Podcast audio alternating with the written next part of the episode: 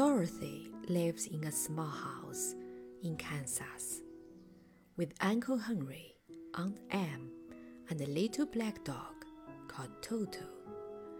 There were no trees and no hills in Kansas, and it was often very windy.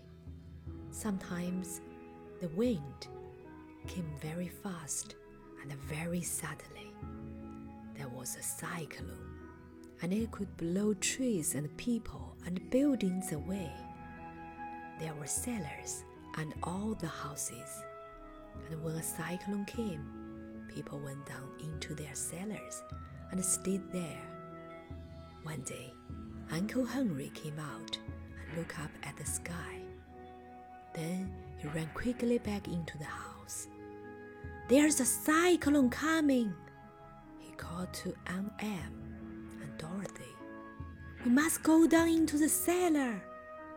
He ran to the door of the cellar, but Toto was afraid, and he ran under the bed. Dorothy ran after him. Quick! shouted Aunt Em from the cellar. Leave the dog and come down into the cellar.